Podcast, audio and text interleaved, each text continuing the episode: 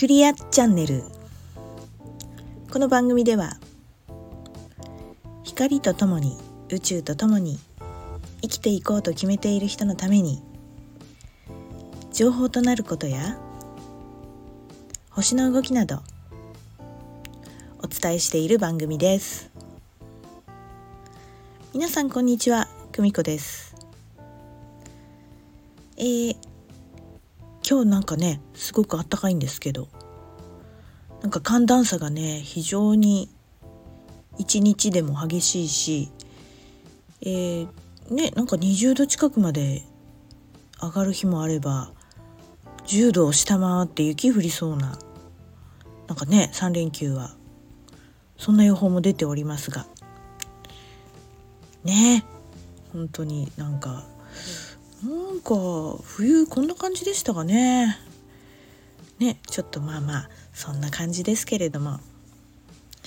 えー、前回ねあの使命についていろいろとお話ししましてその最後にですねちょっとこう予告編みたいな形で、えー、二極化について、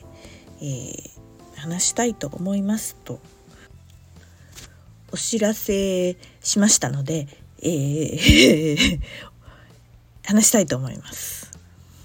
はい、えー、いろんなことが言われてますよね。2025年にはなんか X デーみたいな形でね。あのいよいよなんか起こるんではないかと。いろんないろんな情報がいろんな噂が立っていると思いますけれども、えー、混沌としている、えー、社会情勢です。ね、皆さんの、えー、いろいろな不安も煽るようなこと言ってるのもありますからね、えー、お気をつけいただきたいと思いますが、えー、そのね一環ではないですけど一応今ね言われている、えー、先生術的な見方の一つですけれども、えー、ちょっとね意識に持っておくといいかなと思ったのでお話ししてみたいと思います。えー、二極化が進むのではないかといういろんな説がありますけれども、えー、その中で今年2024年、えー、ラッキー星と言われる木星ですね。木星が、えー、5月の26日から双子座というところに入ります。えー、双子座あじゃない。ごめんなさい、えー、木星っていうのは約1年間同じそこの星座にとどまります。なので、えー、意味としても拡大とか、えー、発展とかで、えー、ラッキー星と言われるんですよ。だから、え今年は、えラッキー星は何々座ですなんて発表されるのはね大体あのこの木星が入ったね約1年入る人たちによく使われる星なんですよね。で、えー、それがですね、えー、だから今大牛座にいるんですよだから大牛座の方はね今とってもラッキーなはず ねでもラッキーって言われるんだけど結構ねあの忙しくなっちゃうだから盛んになってしまうので、え大変だったっていうのが実感として、え声を聞くことの方が多かったりもします。ね、だからラッキーってどう捉えるかっていうのになっちゃうんですけど、えー、それでですねあのこのね双子座っていうのにちょっとフォーカスしたいと思います。えー、双子座ってね読んで字のごとく双子ですから、えー、まあ、二極化の意味もやっぱあるんですよ。で特に、えーと双子座の特徴としてはコミュニケーションというのもすごくテーマにあります。はいえー、それでですね、えー、このコミュニケーションについてっていうのは、えー、これはですねある文献がありまして、え本のタイトルが「ネオ・サピエンス」という本のタイトルで、え岡田さんという岡田何さんだったっけな？岡田さんという、まあえ方なんですけどね、まあ、その AI 時代に入ってのそのコミュニケーションどうのこうのっていうねあの理論をあのお話しされてる方なんですけれども、えー、まあねもうもう進んでいるよと。その双子座というのにかかわらずももうそういう時代に入ってるなと思いますが、えー、これからですねつながりを求めていく人と、えー、そうでない人。要するに共感型と、えー、回避型。要するに、えーと、回避ってあの避ける方ね、えー、人とあまり関わりたくないっていう人の二極化が起こってもういるんじゃないのでしょうかね。えー、ねもう人とのコミュニケーションの仕方っていうのはこの例のコロナ禍においてですねさらに進んでいろんなね形になりましたよね。で SNS とかネット上でのコミュニケーションっていうのが一気に進みました。はい、それで、えー、ますますというとこではあるんですけれども、えー、ただですね、えー、やっぱり人ってっていうのはいくらねまあ人との付き合いが苦手な人ってのはもともといらっしゃいますよ。ね。めんどくさいとかね。あの傷つきやすいからとかね、まあ、いろんな、うん、方がいらっしゃっても当然ですけれども、えー、特にねあの20代30代前半ん、まあ、30代もそうなのかなあのどんどんとねこのインターネットの普及の世代とともに、えー、関わらないであのなんでしょうね人とあまり関わりたくないっていう世代だっていうのも前からもう言われてます。えー、そして、えー、なんですけれども、まあ、根本的にね人って、うん、やっぱり一人では生きていけないものなんですよ。えっと、極端なこと言っちゃうとまあね一人暮らししてあの本当に家族も何て言うんだ疎遠になっててってね孤独だなんて言ってますけどよく考えてみるとねあなたの着ている服はそれは誰が作ったんですか？みたいなね。極論言っちゃうとここで生かされてるってことはいろんな人が実は自動的に関わってるんですよ。ね、ご飯を食べるにしても、えー、そのお米は誰が作ったんですかと、ね、お米を作った農家さんがいて、えー、運んでくれる流通の、うね、運送会社さんがいてとか、まあ、洋服も全部そうですよね工場があって繊維の原材料を取るところからっていうところでもありますしね。うんで、えー、人の基本的な欲求の中に、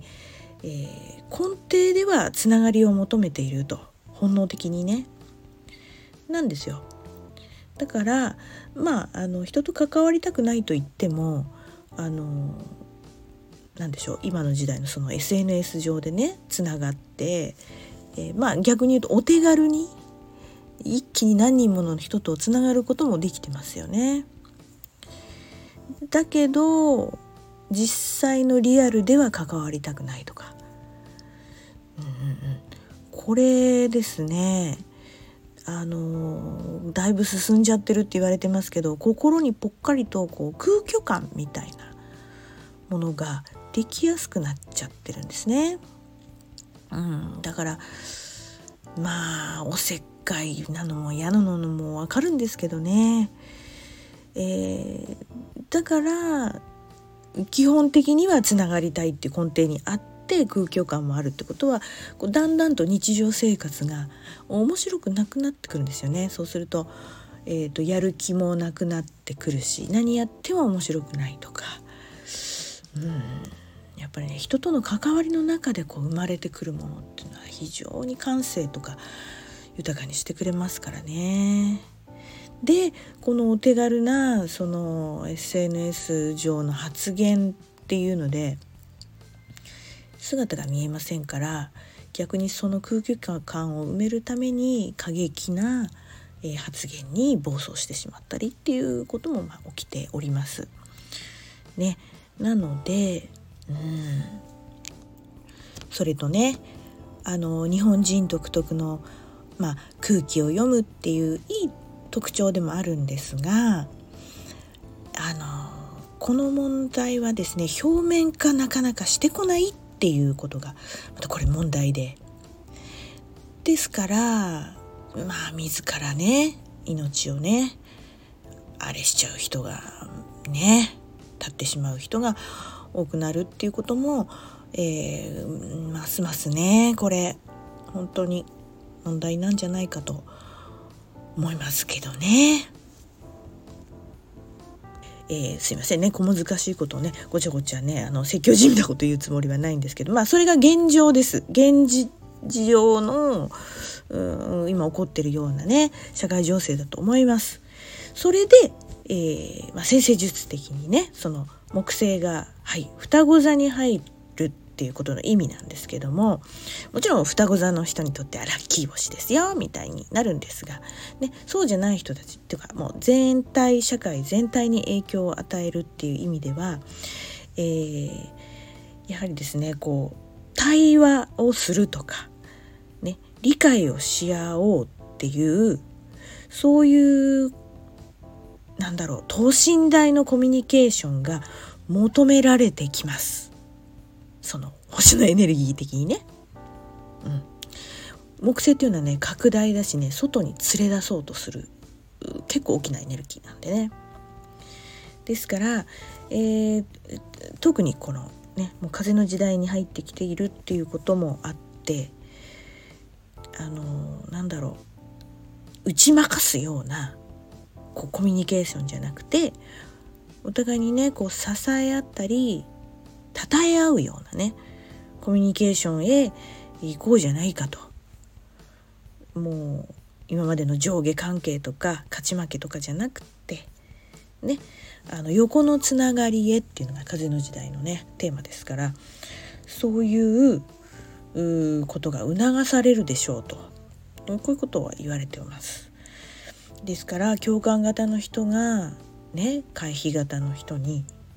もうあなた人の気持ち考えなさいよみたいに言っちゃうのはダメ。ね。で回避型の人もほっといてよみたいな。うん、そんな強制される必要ないわなんて言ってお互いにこう戦うんではなくて、えー、戦わないでお互いに尊重して、えー、思いやりを持って理解し合うコミュニケーションっていうんでしょうかね。だから今までは多分なんとなく表面でやれやり過ごせたと思うんです。ね、でもちゃんとコミュニケーションを学ぶっていう意味もあると思います。ね、ぶつからないでお互いの存在を認め合うっていうスタイルを見つけるように多分促されるではないかと、えー、言われております。ね、でこのね双子座っていうのも風の星座です。えー、双子座天秤座水亀座さんね。この、えー、星座さんの人たちは、えーと、男性性のエネルギー、えー、積極性です。外のつながりをとても大切にしたいと思う星座なんですね。これが風のテーマでもあります、えー、人とつながることで理解を深めたい。ね、そういうエネルギーは風の時代にまたぴったりでございます。ね、で男性性の星座ですからやっぱり積極的に行く波に乗った方がよろしいかと思います。はい、でですから、えっと、1年間なので5月の26からかな？6から約1年、えー、ちょうどあの1年がそのテーマが非常に出てくるのではないかと。そして、えー、1年後ですよね1年後その例の2025年の7月、えー、と7日かな、えー、革命の星革命ですよ革命の星天王星というのが双子座に入るんですよ。これがまあまあねほら他の冥王星とかまあねいろんな星と相まってなんか起こるんじゃないかって言われてる例の星でございます。でねこれが、えー、まあその双子座ですから同じように本格的に二分化するっていう何かテーマもあるのではないかという説があります。えー、物事を引き離すことで進化を求めるってやつです。でこの天皇制のえー、公転周期っていうのがまあ84年とかなんかなんですよね。だから、えー、前にその双子座に入った時天皇星が双子座に入った時っていうのが80何年か前なんですけども あれですよ、えー、第二次世界大戦終わり頃になるんですよね。それで、まあ、ドイツが西ドイツと東ドイツになったり、えー、お隣の韓国ですね、えー、北朝鮮と、まあ、南の韓国っていうお国が二分化したのもこの時期なんです。ねえそんなことが起こったのがまあちょっと参考になることでもあるんですけどね。ね冥王星はぶっ壊して再生させるんだけど、えー、天王星は、えー、切り離して進めるっていう方ですね。ねなんか似たようでまあちょっと横からもう横なのか縦なのか分かんないけどいろんなとにかくま促されるんですね。ですから、えー、そういう時代のねやっぱりこう流れがちょっとできているのでこの、えー、今年の2024年はやっぱりこれもね、えー、練習ですよ。非常にその意識を変えていくのにすごくいいお試しの年で、えー、2025年はねその強烈なエネルギーに乗っていけるような流れになっているのではないかと、えー、このようなことが、えー、聞か聞いてきましたよだんだんね。これ多分いろいろまた考察がこう進んでくると出てくると思います。ね、あの二極化といってもそのダメじゃない二極化？あの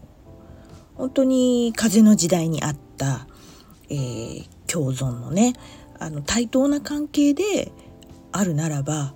あの決して悪いものではない、ね、無理やりあの合わない人とあの頑張って付き合うこともないしね、まあ、そういうことでもないしただただその存在を認めて